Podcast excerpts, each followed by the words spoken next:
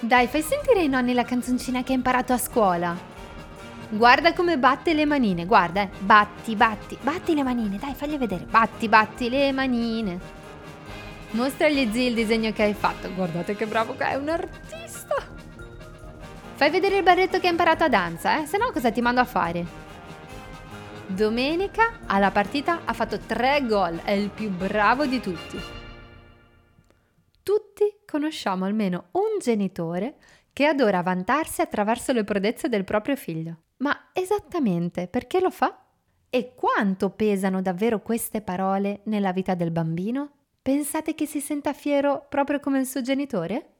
Ti chiedi quasi quasi e miagoli nel buio, ma le risposte non le devi cercare fuori, la risposta è dentro di te, e però è sbagliata. Benvenuto in Mondo Genitori, un podcast creato da quattro esperte che vogliono parlare a te, che sei alle prese con un bambino e vuoi conoscerlo meglio, sia questo un bambino fuori da te o il tuo bambino interiore.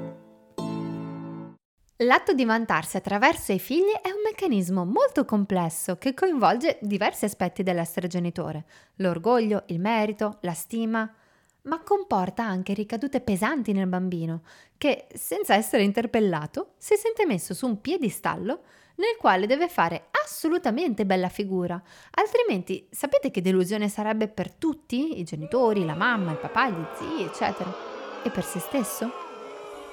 Diventa una situazione circolare che non ha né capo né coda, ma è nostro dovere spezzarla e liberare il bambino da catene che lo privano della sua libertà d'espressione. Cerchiamo di capirci meglio.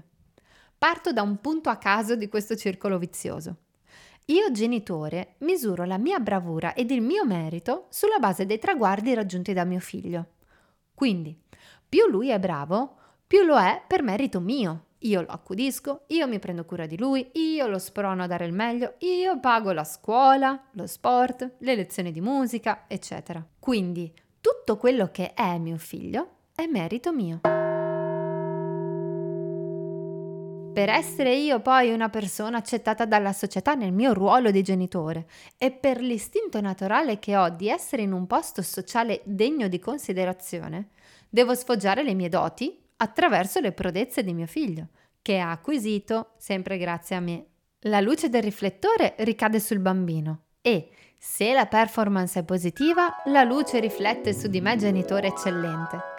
Se è negativa, rincaro la dose di umiliazione con commenti come Ma dai, ma cosa pago le lezioni a fare allora? O meglio ancora, ma ti vergogni? Per la canzoncina alla filastrocca, ma va lava.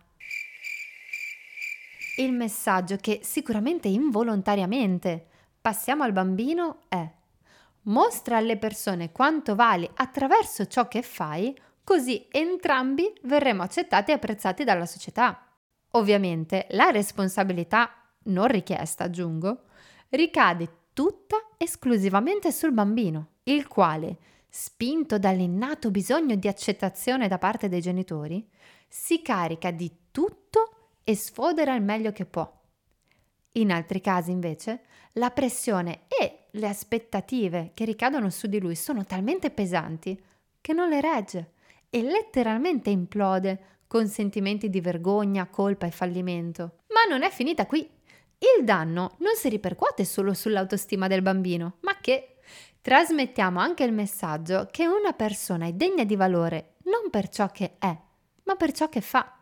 Di conseguenza avremo, anzi abbiamo già, persone che considerano solo la prestazione, sdegnando tutto il contorno, la fatica, gli sforzi, ma anche l'ingegno, la passione, la determinazione tutte qualità ammirevoli che vanno riconosciute. Questo meccanismo sofisticato incatena il bambino in confini molto rigidi che il genitore, ripeto sicuramente involontariamente, ha prestabilito per lui, perché quasi certamente è stato così per il genitore bambino. Ed ecco che la storia si ripete. Se insegno mio figlio ad apprezzare solo il risultato finale, ponendo aspettative a volte irraggiungibili perché in realtà non vedo davvero il bambino che ho di fronte, ma vedo l'idea che ho di lui, lo spingo a forza ad entrarci e a compiacermi, distruggendo a poco a poco la sua reale identità per confinarla in ciò che vorrei io.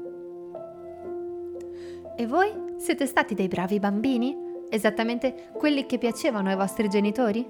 O siete riusciti a mostrarvi nella pienezza del vostro essere genuino? E quale sguardo si è posato su di voi? Quale sguardo state posando sul vostro bambino?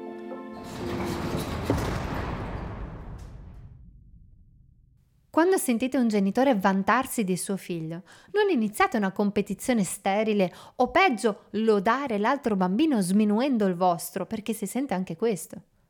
I bambini lo sanno e spesso me lo hanno raccontato con tristezza. Piuttosto, fate morire la conversazione con risposte tipo Ah ok, bene, buon per lui. Citando il sommo Piero Angela, Cosa ce ne facciamo dei ragazzi che prendono 10, 9, 8 a scuola se non sono in grado di intervenire quando viene fatto del male ad un compagno, quando hanno delle prestazioni eccezionali, ma non hanno strumenti per aiutare un loro amico e riconoscere un bisogno? Si punta troppo sulle prestazioni e troppo poco sui sentimenti. Troppo egoismo e impoverimento emotivo. Un figlio prima deve diventare un uomo inteso come persona con valori. Non puntiamo solo sulle prestazioni. Tu vali molto come genitore, non per come tuo figlio fa gol o tua figlia suona il piano, ma per tutto l'impegno che ci stai mettendo nel prenderti cura di lui giorno dopo giorno, nel volergli bene anche quando ti fa arrabbiare, nel contenerlo con regole e limiti, nel sostenerlo lasciandolo libero di essere ciò che lo rende felice. Per qualunque domanda, esperienza o punto di vista che vuoi condividere, puoi scriverci nella nostra pagina Facebook o Instagram seguendo Mondo Genitori.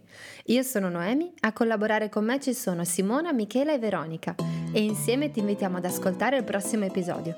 E ricorda, non esistono genitori perfetti, ma esistono genitori felici.